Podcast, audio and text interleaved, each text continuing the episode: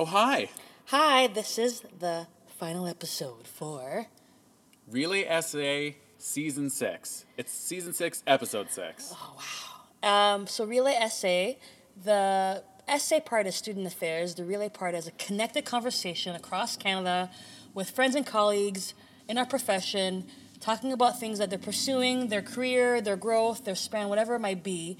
And at the end of every interview, they kind of recommend a couple of people that we should continue the conversation with, thereby connecting a connected relay conversation coast to coast. Coast to coast. And for our finale, we decided to start a new relay with this interview, and we're so pumped.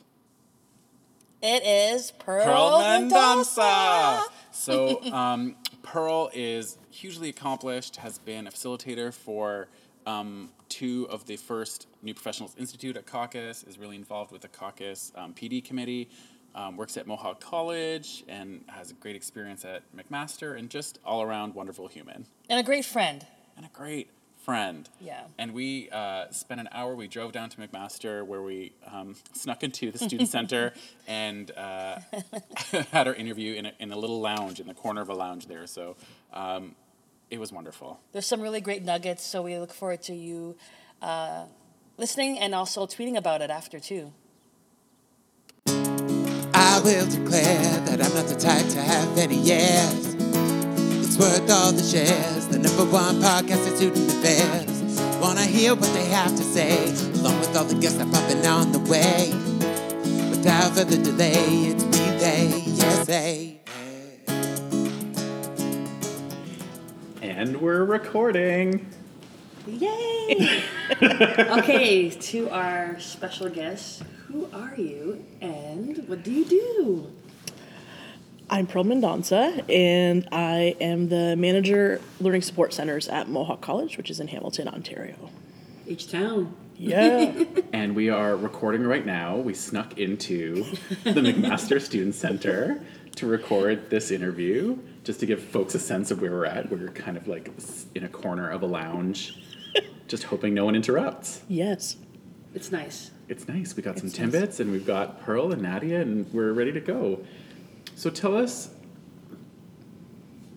a little bit about your journey. So you did your undergrad here at McMaster, but do you want to even start before that? Like what what drew you to McMaster? Oh. Yeah. Okay. Um, so, yes, I came to McMaster um, to.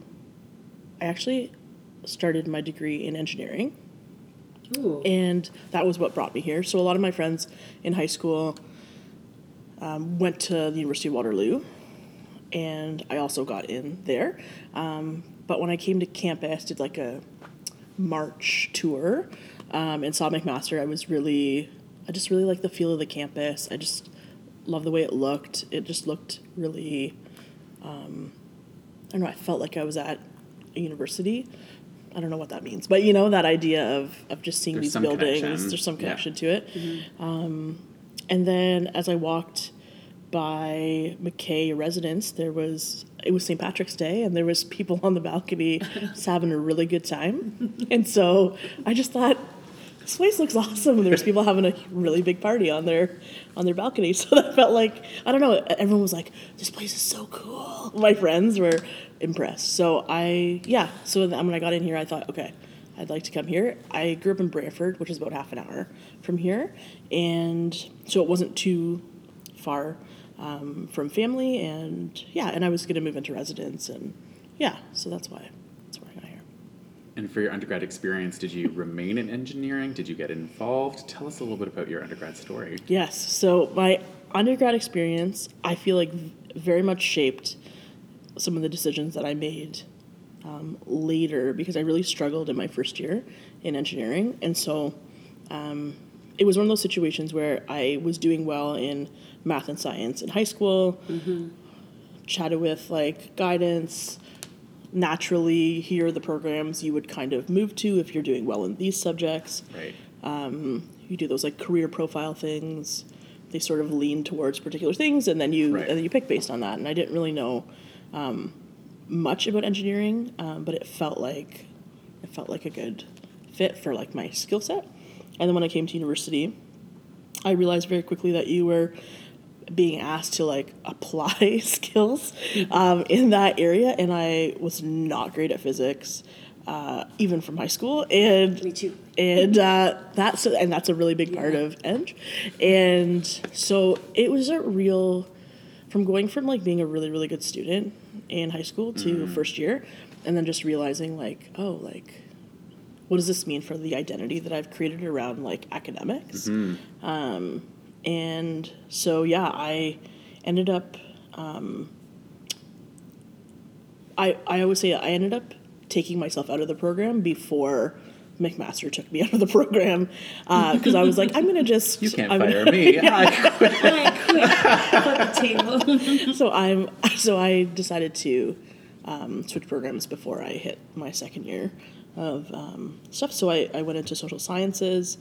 Um, I took a social work course um, in that first first year of my social science program, uh, or that general first year, and I was in social work class, and the prof was talking about like different um, experiences that people go through and and how like social workers like support in all these different like fields and i just felt like very emotionally connected to the things he was talking about and that was the first time i had that emotional connection to a subject and so then that felt right to pursue that arena even though it was like very very different from engineering which i started in. So social work social work for me was felt like it, like something like I could feel something inside that was like pulling me towards it, and I, and that's when I like decided to apply for that program, and then I got into that program subsequently and did my undergrad um, in social work.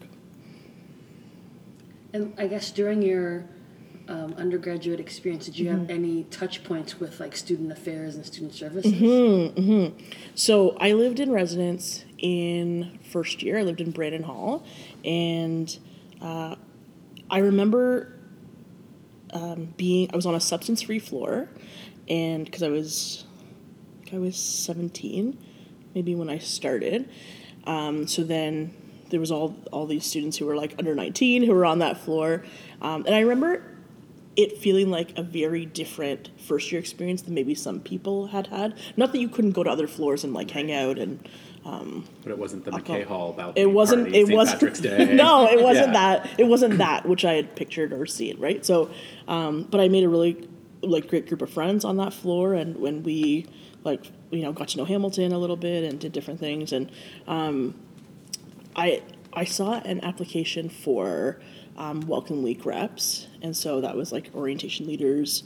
I think by the end of the year, and so I applied, even though I hadn't really got that involved in like my first year residence. I used to get involved in high school type things, and so I thought, no, I'd like to do this. Like I liked the atmosphere of like orientation. Um, I remember like reps coming to my car on the day that I moved in, and I thought this seems like a really good place to like be a welcoming person. I don't need to be like the loudest like Yeah. rep, but like still help people make that transition. And so I yeah I applied and then I became a welcome week rep. So that's how I kind of started. I think in student life was like getting involved with orientation because I subsequently then went on to do like um, some like welcome week planning um, type roles like in residence and then um, planning res wide welcome week with a friend of mine um, Oh, wow. before the end of my car- uh, like high s- uh, no Mac career yeah Wow. And that pairing is still legendary around yes these parts, yes I think. it is it is Urbina combination, I yes think. yes my friend Rubina who we were we were community advisors in Brandon Hall in 2003 and then we became the res wide welcome week planners and it's it's the legend of legend. the stuff of legend because our names went together because we were together all the time Perbina we're still best friends You're like the first like merging of a couple name. yeah yeah yeah oh yes we were like there Before Brangelina. before Brangelina yeah That's amazing. Yeah. And I think Adam, like, did you did you give no? Did you give us that name? No, but I. I No, met no. You during that orientation that you guys had planned. That's when I No, first it was met you. probably like Jimmy Bursaw, Heidi. Like it was one of those folks who gave. who I think Named who it. Named it. Yeah. Named the dream team. yeah.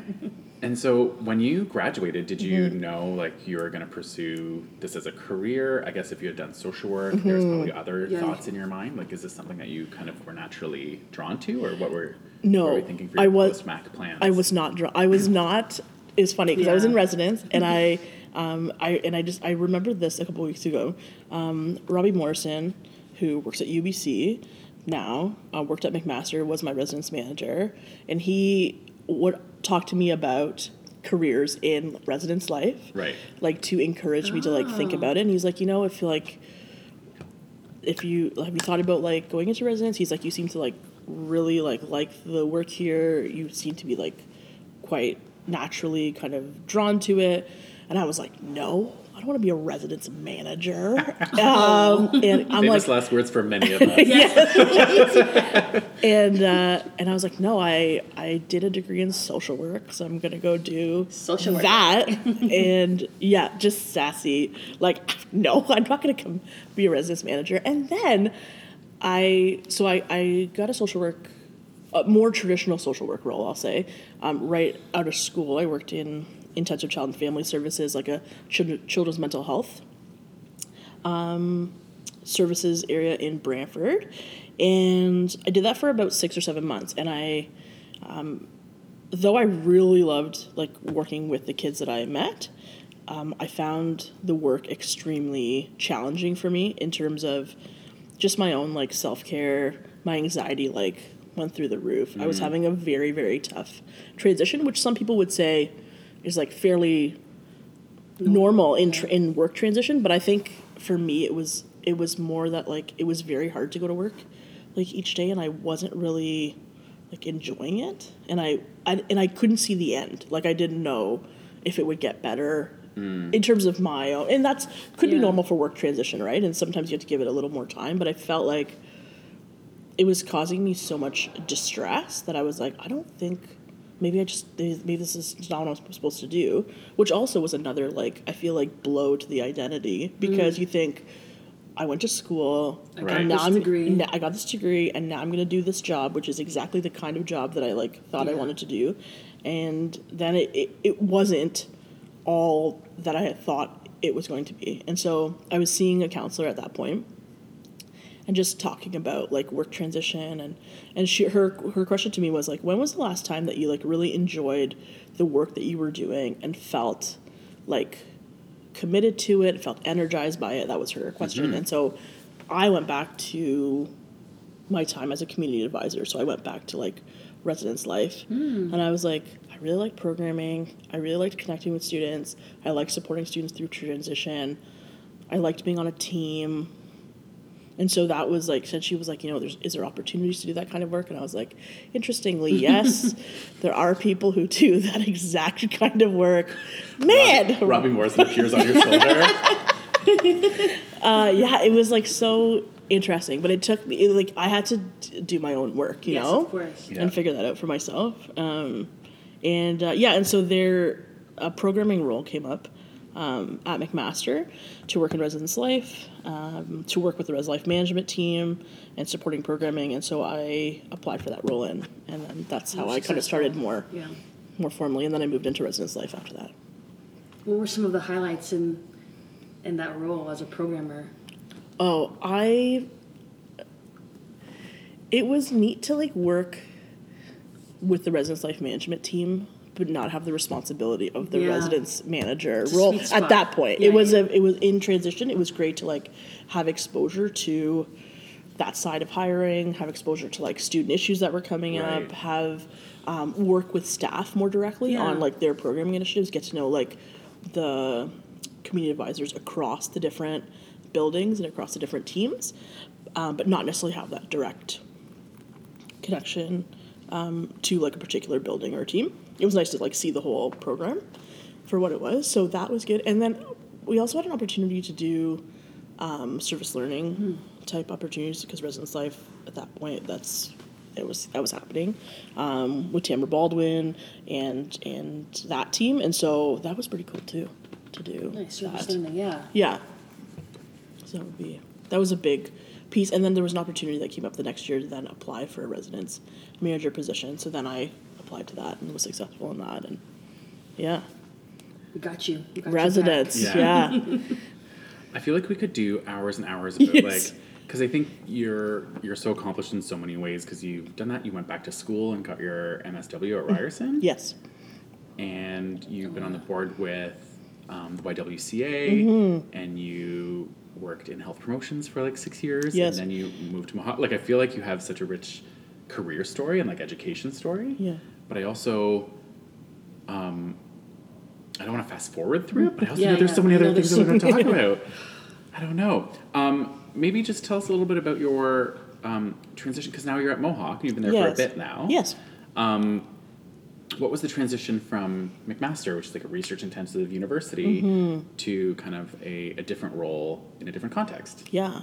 So, um, prior to moving to Mohawk, I worked in um, student wellness at McMaster um, on and off for, yeah, probably six or seven, six or seven years um, in health promotion. And so, um, an opportunity came up at Mohawk to move into a manager um, role, and that was an experience that I was really interested to do. So I'd been a coordinator for a number of years, and just thinking about career progression. And this is always an interesting conversation with Yeah. Um, higher ed folks is thinking about like you know what are you like working towards and i don't think i ever like knew i, I never had a particular role in mind mm. but i at some point hit a point in my career where i was like okay i've done this coordinator role and i think i've like got the breadth of this type of work working with volunteers and um, like working with other collaborative groups around the institution i thought okay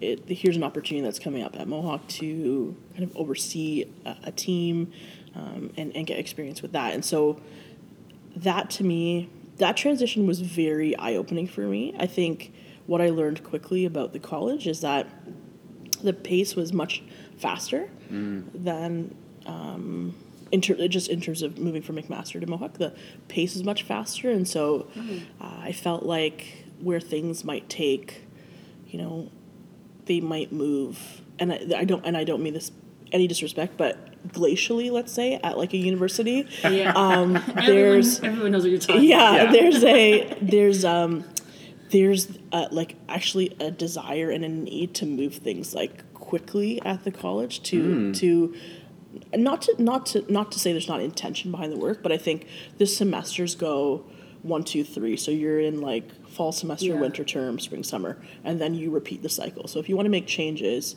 you're making changes while there's things happening and you're like going, you mm. know? And so I think there's there was a flow at in terms of when I was at McMaster where you'd go like September to April and then you'd have this like dance of like four months of like vacation and planning and like moving depending on what area you were in. Mm-hmm. Right. and that just wasn't the reality at the college. And so and s mm. so moving at the pace where you're like okay like in order to get this done i actually have to do this this and this and this amount of time to ensure that like those these folks were on board you're having this conversation you're making sure this goes and then you're and then you're trying and you're running something.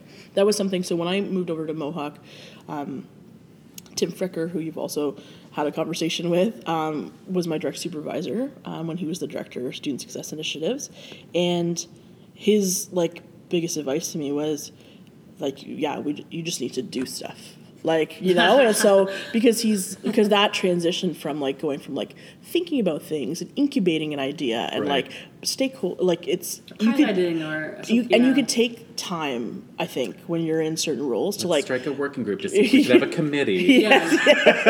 Let's right and it just it Yeah. just was not that just was not and i was like oh, okay okay like i get it like you have to like keep things going right because there's a there's there's there was a lot more um, reporting there was a lot more um, expectation around like outcomes and like um, and i think it, it really taught me quickly just kind of learning like really knowing like what what's the direction of the institution like where's the institution going? How do you create your work to um, fit with the direction that this where the strategy is aligning? Um, in a college i think you have the opportunity to like see that direct connection. It's much smaller. The strategic plan Yeah. is connected very tightly to like each area whether that's academics or student services. Um, and so i just think there's this yeah, it was the pace that was the biggest transition piece for me, and then um, also just the um, the importance of relationship building because everything was done collaboratively. Not that that's not happening at other institutions, but I felt like it's a, it was a much smaller place to work across functional areas, um, and and having this like multidisciplinary team of people who were making things happen and and seeing how that works. Yeah. Yeah, for sure. It's like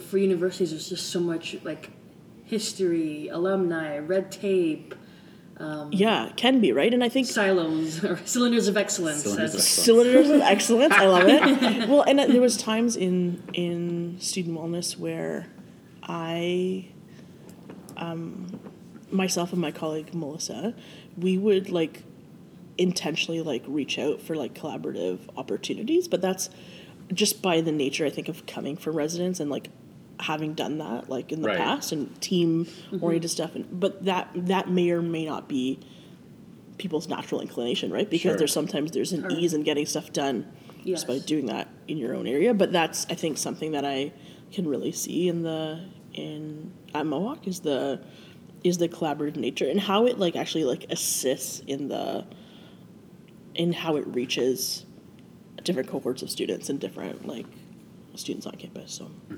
yeah. I'm trying to phrase the question. It's something, and Adam touched upon like your your career and the different thing, roles that you've held, and I think within them there's always like a theme of. I think I see, we see your values of like holistic learning Yes. and supportive of student health, wellness, Yes, yes. uh, spiritual development, whatever it might be. Like those values are kind of within the roles that you've held, and I guess I want to know like how are you? It's not always easy to find positions or um, to be able to find work that you're able to kind of fuse in what you value and believe in. I guess how are you able to like navigate those passions of yours Okay. within the work that you do? Yes.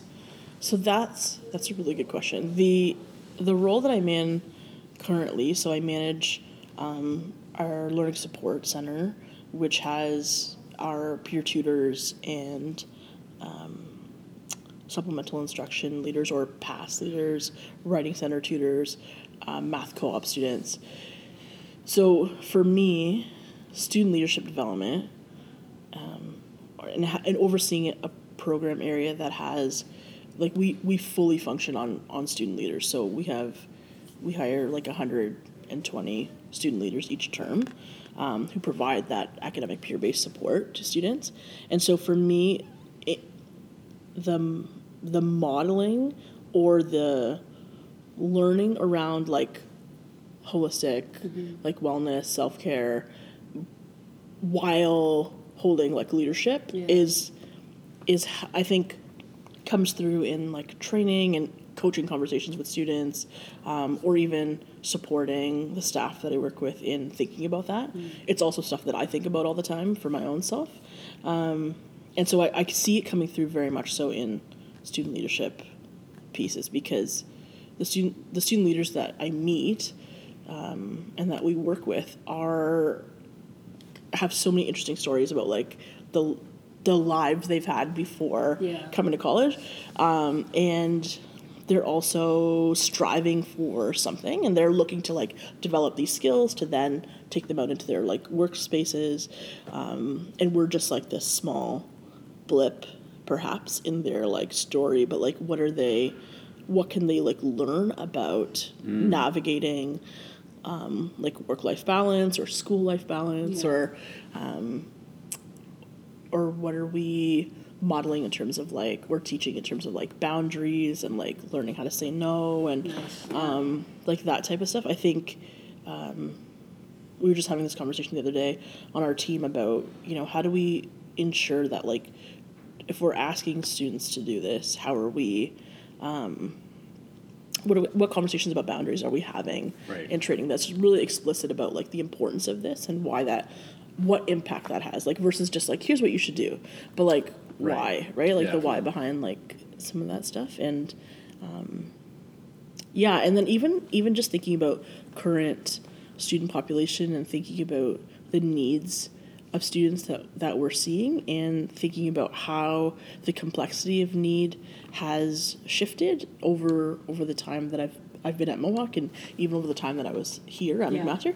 And so just thinking about okay, like what are we um, how are we responding to the complexity of student need and and what is the expectation that we have as like a center or a service to provide um, support? What does that look like for us? What does that look like in collaboration with counseling or in collaboration with accessible learning services and that kind of thing? So it's just and it's helping students see that too that like we're one space we work in collaboration with these other spaces Right. to provide support and there's a team here that is helping students succeed you know and so just i think thinking broadly about that but then also thinking about the skills that come from that one-to-one interaction yeah.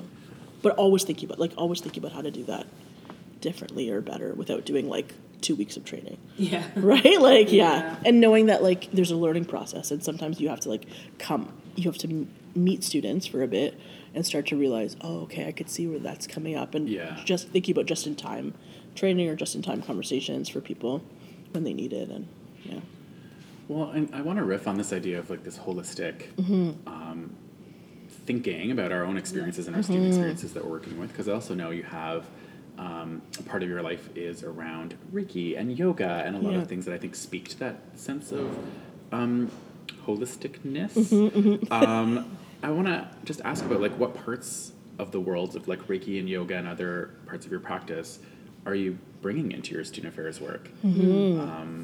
If you can. Yeah, ooh that's another good question you guys are hard hitting questions. hard hitting. We have a good research team. Yeah, I it's like- the research team. well, first of all, maybe Yeah. I don't know if everyone knows what Reiki is. okay Oh, Do you have like a? I think people have a popular understanding what maybe yoga might be, but yes, Reiki. yes, fair. Um, so yes, so yo, um, no yoga. Everyone, I think I won't describe yoga, um, except to say that I did my yoga teacher training about two years ago, uh, and that felt like the.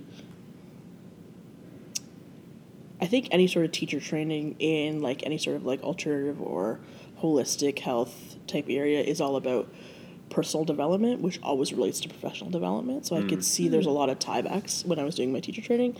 Um, also, like facilitating, holding space, um, allowing people to like be themselves where they're at, um, supporting without like um, directing. Like, there's so many things that are like Yeah. very applicable um, to student affairs. But for Reiki, so um, Reiki is a um, Japanese uh, healing modality that focuses on um, rebalancing the energy centers of the body or the chakras.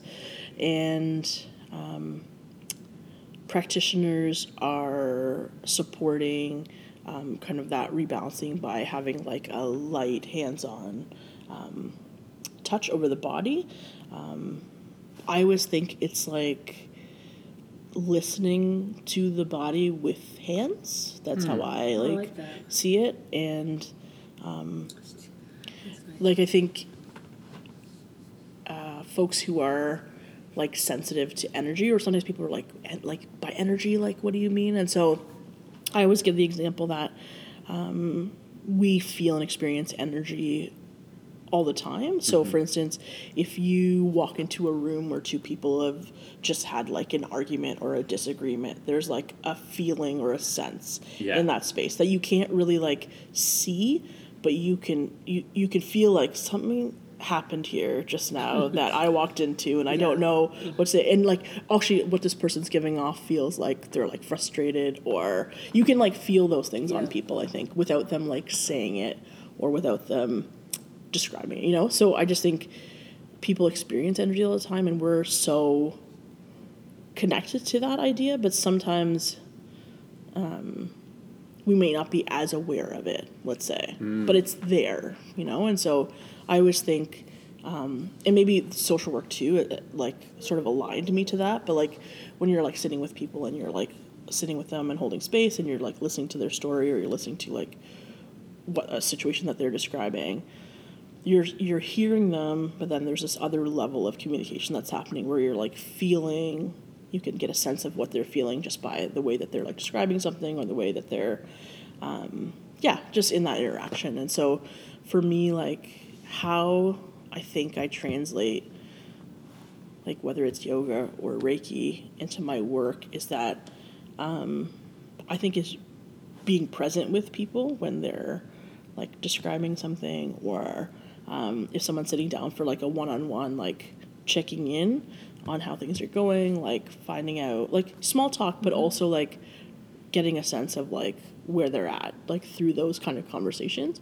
Um, that doesn't mean that i'm having like philosophical deep conversations with people all the time but i am always reading where people are at. And that's just and that's just it, it's just natural for me to do that. I don't it's not there's no intention behind it but i'm um, i like to get a sense of like what people are feeling like because i think you can get to maybe an understanding of where they're at and like and provide some of that open space for support or realize like if a staff member they're not saying they're overwhelmed but you can like see it or feel it. Yeah. you you can ask the question or you can like be there with them or offer support without having to yeah. So i, I could see it coming in um, in those ways and just realizing that people um, sometimes just need like space to be heard. Yeah.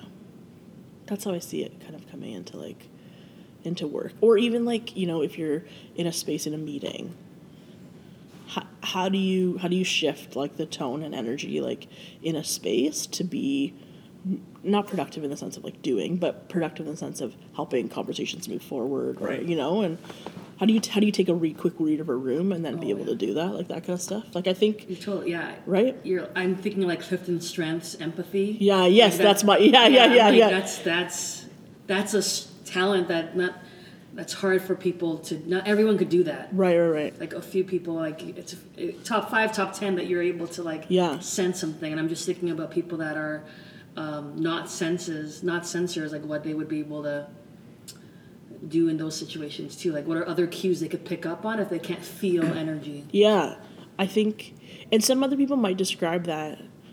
It's just funny. I think about meetings all the time because we're in meetings mm-hmm. like on so many things or different project committees and whatever, and and people are at different places with that. And I think some people can see when a conversation's going like tangential and they bring people back to like Yeah, focus.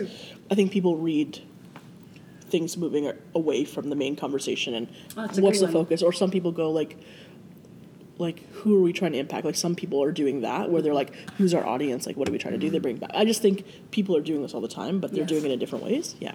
I'm usually taking an emotional temperature check a temperature check in a room usually. So th- this, I'm curious about Mm-hmm. someone who is so in touch with energies and emotions. Like, how do you also um, like protect your heart? Mm-hmm, Because I think folks who are empathetic are often Yeah. taking on energies that might be challenging. So, like, Mm-hmm. if you're um, in spaces that might be drawing from that, Yeah. that well, Yes, how yes, do you yes. also like move through your day in a way that is also and all of your activities Mm-hmm. um, in a way that is sustainable or like soul nourishing for you. Yeah, that's a great question. Um, for me, yeah, because I think about people who are doing, I think about people in our field who are doing like one to one appointments, advising, counseling, and they've got students coming in and out, different conversations, holding space for all these different conversations, notes, follow up, another person, and like, and just going. And so, um, for me, I I usually try to use my evenings as like my kind of like quiet like time. I try not to um I do do things in the evening like I do make social plans and that kind of stuff, but I I really try to like look at my week and go, okay, what can I actually like take on in terms of like evening and like weekend type things.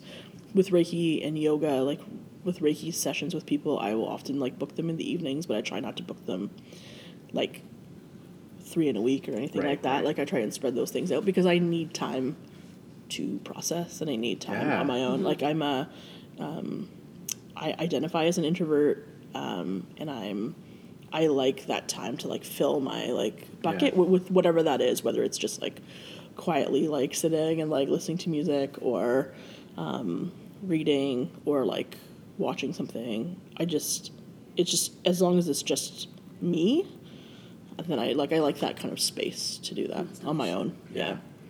That's how necessary, it kind of think. yeah. I wanted to, or we wanted to touch upon your involvement in NPI. Mm-hmm. Um, can you tell us a bit, a bit more about what that is, your Yes. role in it? Sure. Because it's a relatively new thing, right? Yeah. In the last few years. So Yeah. and you're the like inaugural person Yes. with Neil, right? Yes.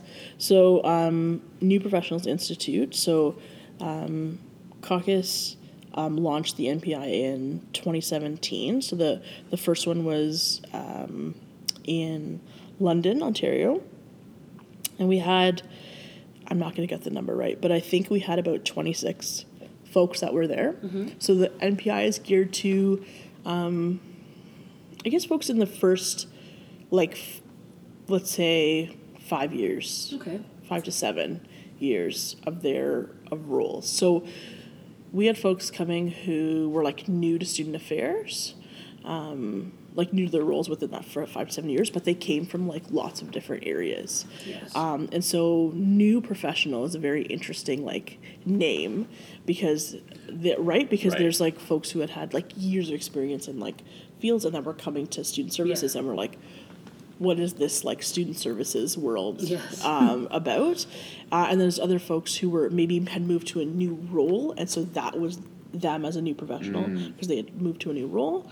Um, I really, as uh, so myself and Neil Buddel were um, faculty leads, and it was a very for me like professional development wise like a really important um, a really important mark in the last couple of years because um, one it gave me a neil is like a scholar he should be like a scholar scholar practitioner practitioner because he's like double scholar double practitioner because he's just the way that he like thinks about the field the amount of like research and work that he's he's put in and also like teaching within um, the student affairs stream at OISE um, just has like a really solid base of knowledge that he I think shares regularly through his work at Centennial and then also um, through that program at OISE and um, for me identifying as like a practitioner and then just seeing the benefit of the that wide range of knowledge in the scholarship to see how that relates to like practice i think for me that was really really eye-opening because then i could see that there were folks at, at NPI who also identified as practitioners but mm-hmm. some folks identified as scholar practitioners and some folks came to this work in so many different ways and you need to have that kind of range of conversation Right. to be able to then like impact change right? And so how do you how do you come at those conversations in student affairs and services? We focus the um, curriculum around the CACUSS competencies. Okay. and so that also is a really interesting conversation because there's 11 competency areas um, and the institute you know tried to give folks us like a, a little conversation or taste of the of the competencies and how that applies to their to their work. Um, and it to me that was also the first time kind of spending a bit more time with the competencies myself even. Um, and so that that's been a really interesting conversation. So i was able to do that in 2017 and then returned to do it uh, this past year in 2018 um, and i think we had 30 30 folks um, in the cohort this past year, w- working very closely too with Megan McKenzie from CACUSS, who uh, manages um, professional development. And um, so, yeah, the three of us have worked together uh, quite closely and trying to create that institute experience, which is very much like an intensive for three days. Um, and the cohort like gets to know each other, works on a capstone, um, and you just I, I I just felt like people were again making connections across Canada because folks are coming from institutions across Right. Canada, colleges and s- and universities, um, lots of different roles, and you just get a real sense of the breadth of the field and you realize that like there's so many things happening everywhere but there's some real common themes that people are seeing as well. And so a lot of people talked about um, imposter syndrome or feeling like, as a new professional in a role, you know, I have this experience, but how do I translate the confidence that I had in this experience to my role in student services as I'm learning the field or as I'm learning this role or whatever that looks like? Or I'm new at this institution and at my other institution, here's what they used to do, and now I'm trying to learn what this institution does to navigate these different things. And so, yeah, it's just, it's, it's always, I guess, a theme that always comes up for me is always that we're in this like constant transition, like no matter what area of our career that we're in and i just think it's really neat that there's like spaces where you can like talk about that and Yeah. think about that and normalize like the challenges that come with transition in that.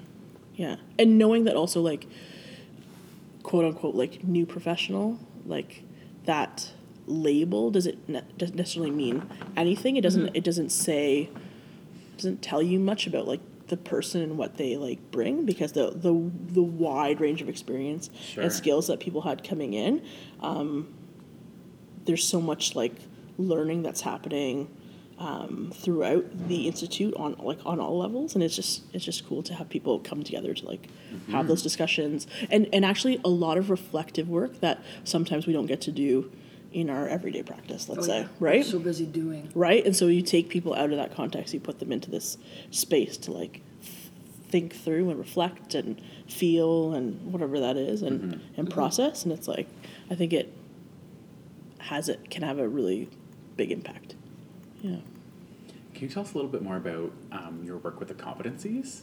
Sure. And are you still working with the competencies in any way, or is mostly in the design for the institute, or because I think that's also something that's relatively new to the to CACUSS. Yeah. It's a couple years old. I think people are taking it up in lots of different ways, and to see how you're applying it with new professionals is really cool. Yeah, um, the for me, like the the conversation that I'm I've been a part of um, in the last couple months. Um, I joined the CACUSS uh, professional development committee, um, and so Sherry Walsh, she works at Niagara College. She uh, chairs that committee, and um, we as a professional development committee we're looking at creating like a reflection tool or a self-assessment for the competencies which as we've started conversations um, just the realization of like what that actually means to put something like that a tool like that together Right. and uh, we've had some interest from like other folks from some different institutions um, who are, want to be part of this working group that we've li- like just started and so, So cool. it's there's some there's some great conversations I think starting with some institutions I know have created some like internal like self assessments that they're using or like um, thinking about you know how do you like how do you describe your level of competency Right. across a tool that has each competency area has like core intermediate and advanced? Mm-hmm. And how do you like self-assess and then I, like it's it's such an interesting thing because if you like I think some people would say if they open the competency model document could could feel a little overwhelmed at the 11 areas and then the three areas within Yes. it and Yeah. then thinking like if you're like a student senior student affairs officer then you're there's this idea that you're demonstrating like advanced level competency let's say Right. Oh, yeah, that's and true. it's like wow that's like that's a big It's a lot of pressure. and- there's a, that's a, and and so thinking about how people just describe their competency level and and then think, even thinking about like mid-level managers like mm-hmm. myself and thinking about where where you'd self-assess and or where you aspiration, aspirationally hope to like be at some point and it's just like but it's like a never-ending conversation Yeah. that's like there's no it's like point in time for reflection yeah. and then where do you want to go what area are you in that you're f- focusing on like there's so much that you could talk about with competencies i think Yeah, it's fascinating. It's a, I think it's a really productive conversation that we're having as Yeah. a field, and I'm happy that the committee's um, engaging in that work. Because I also think if you layer on not only where you're at, I think when you have core intermediate with advanced, Advanced, yeah. I think you always feel bad if you're not in the advanced Absolute- category. But then yes, there might yes. be some parts of your job that only require a core. Yes, yes. You're not going to be yes. and then you layer on also the specifics of your particular particular functional area, which might have Mm-hmm. additional competencies. So there's a lot. It can be overwhelming because especially if you have these, you always want to be more, and then it ties to your sense of identity of like, if I'm not advanced all the way, am I a failure? Like, Yeah. I think there is an, a bit of an affective component to Mm-hmm. how we use these, and a bit of a comparison, or like, Yeah. I don't know. I think Or if you're or if you're thinking about if you're thinking about career progression, I guess, and then thinking about areas that you want to like develop in. So, um, I think some of the competency areas like strategic planning, research and assessment, post secondary acumen, like you start to think about folks who are like thinking about their career in the field and like where they're gonna like look into, and it's like yeah, those are areas. And but how do you how do you like how do you develop in those areas? So what And is the and demonstrate and, areas, and, and demonstrate competency in those areas. Um, the other thing is that I know that the conversations around like equity, diversity, and inclusion or intercultural fluency, um, um, those are always very. I find those conversations very interesting um, in terms of like assessing competency. I know that there was that um, student affairs chat um, on equity and inclusion that Sonia and Akisha, I think, were facilitating and thinking about like.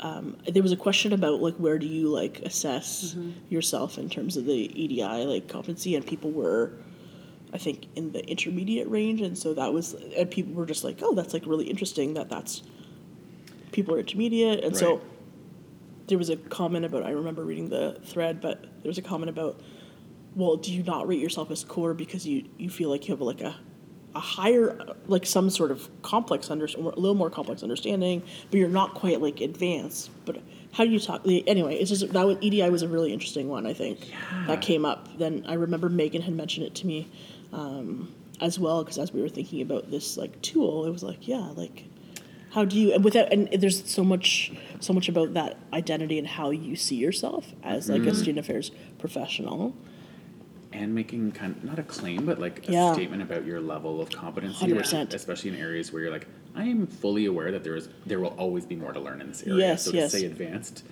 feels like maybe not appropriate. So maybe intermediate's where I'm at because you're always in that learning mode, especially on EDI stuff where there's no like, great, I have yes right done all I need to know No, about there's this, no, right? like, Like, I am no competent in this area. Yeah. It's more about committing to a process than having yeah a I think set so. set of skills Yeah. or knowledge. Committing That's to a what it is, it's process. process. Yeah. It's always a dance between advanced and inter- intermediate. Yeah. Because whatever you want to perfect is always growing and changing. Our students, ourselves are growing and changing. So it's like a commitment to the process and a commitment to learning. Yeah. Yeah.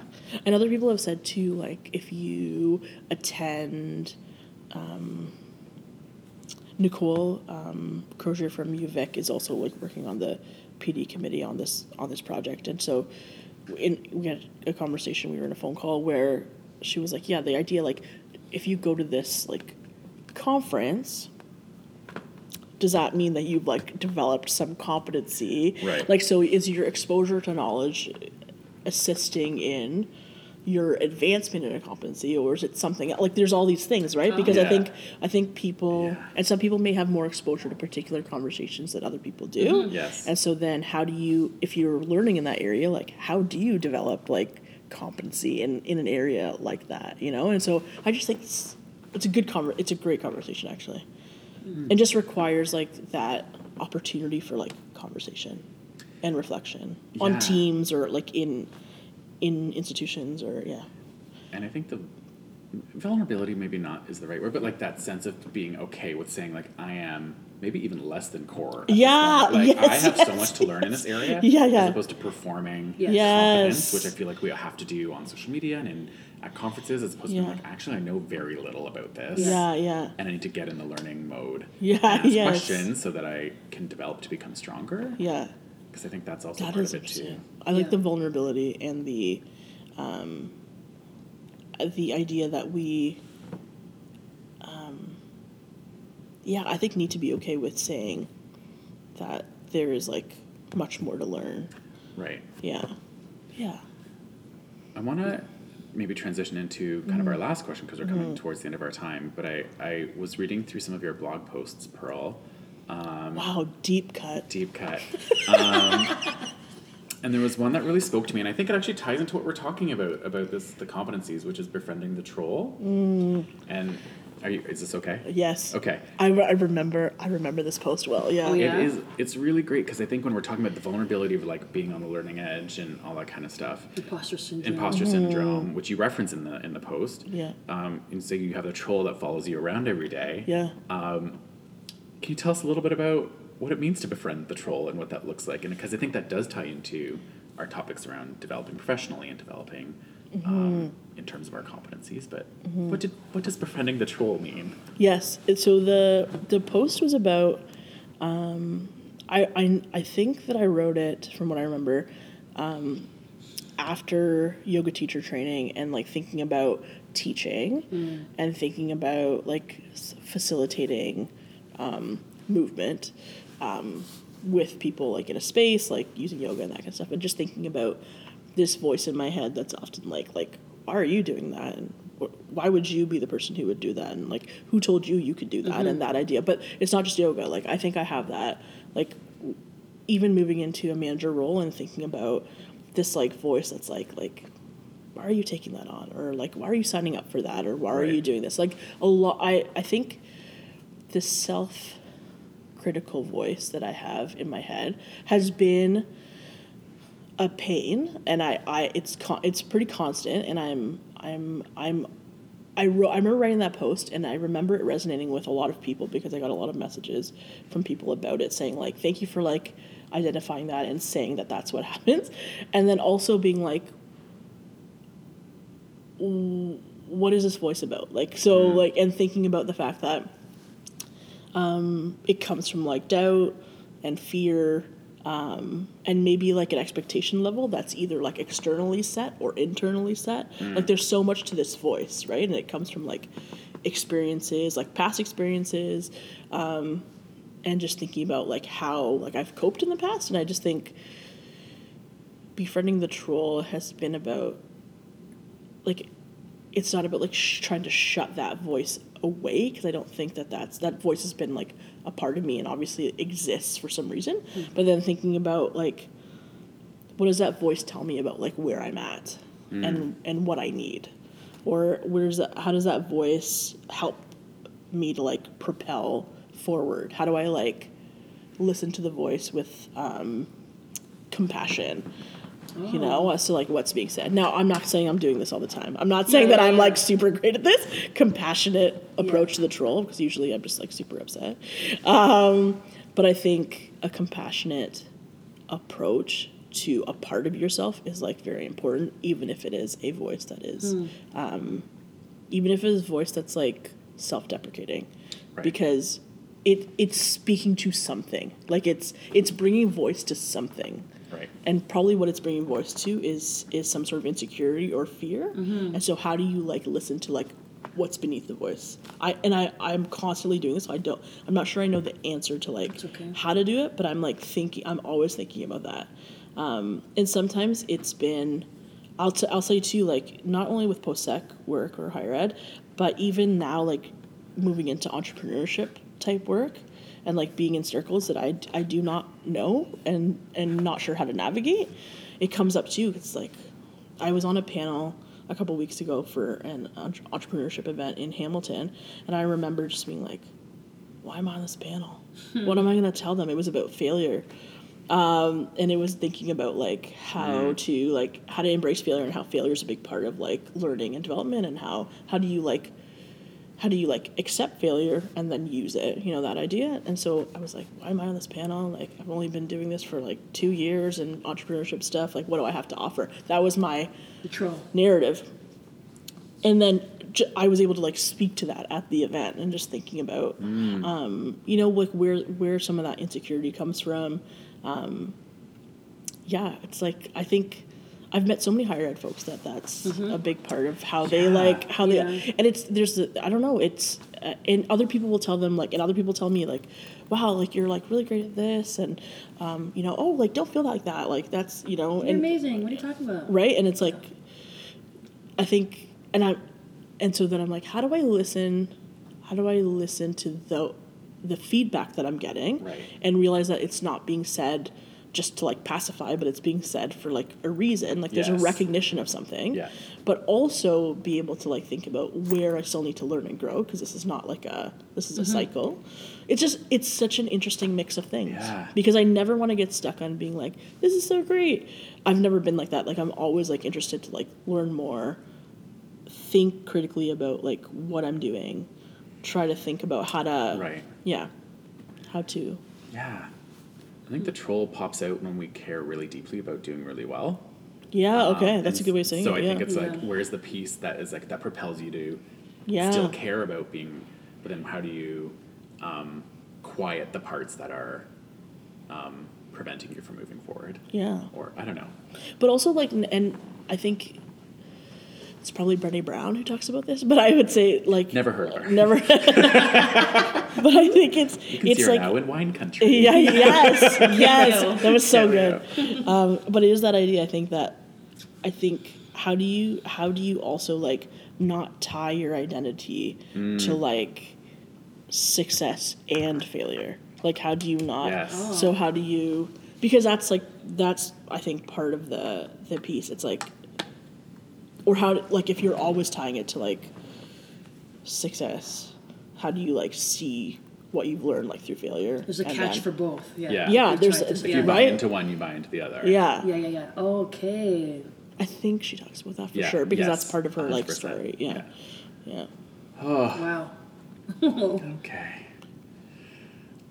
Okay. Everyone doing okay? Sorry, yeah. Just, It's like we could just ponder here in Oh my silence, I think, because goodness, that's sorry. some, that's some wisdom. I'm gonna have to go there. watch Brené's TED Talk again. Yeah. Just I'm all about. I like I have to watch her Netflix. I haven't watched that one. that yet. one. That, that one's great. Maybe Yeah. that's my I have to tonight rewatch homework. it. Yeah. Yeah, it's great.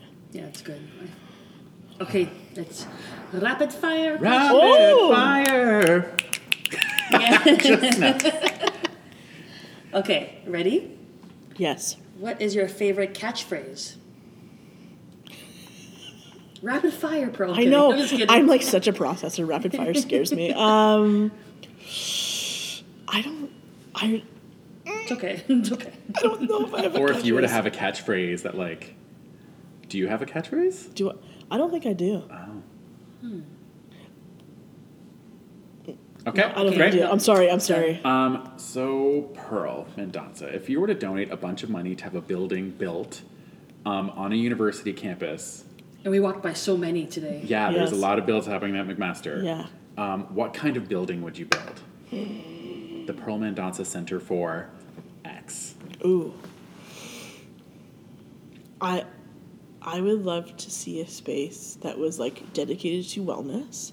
Um, but was but thinking about wellness like holistically, so not just like traditional Western models of wellness, but like world wellness models, like how wellness is like seen in different spaces from different kind of like cultural pieces and also um, a mix of like that health and wellness conversation from What kind of rooms? Like bonus. Like what were uncensored? Think about like what kind of rooms would be in this building if you had your like your building Sims. building sims. Sims In the style. Pearl You're just Mendonça like, Center yeah. for Oh. Worldwide Wellness. I I think a common a common type of room. I think spaces for spaces that promote reflection. I think Cool. feel very wellness to me. And so how do you like how do you demonstrate reflection and wellness in like spaces? Because people do that, yeah. Superpower. Um, I've thought about this because I've heard it in other interviews, but invisibility. Like I feel like That's fun. because I love observing, yes. but I don't want people to feel like they're being observed. so how do I observe Invisible. with just being invisible and like and like being and being in different conversations and being in different spaces and rooms and like taking that information in. So cool. I like that. Um, Pearl, do you have a go-to dance move? Oh my god. um do I? I have a really awkward one that involves like I don't know Oh, how you would like- describe this with words. Your hands are interlocked and you're like passing on a wave. Yeah, and then I go like around the head and then like around whoever's near me. Wow. it's elaborate and awkward. I okay. I'm gonna be honest.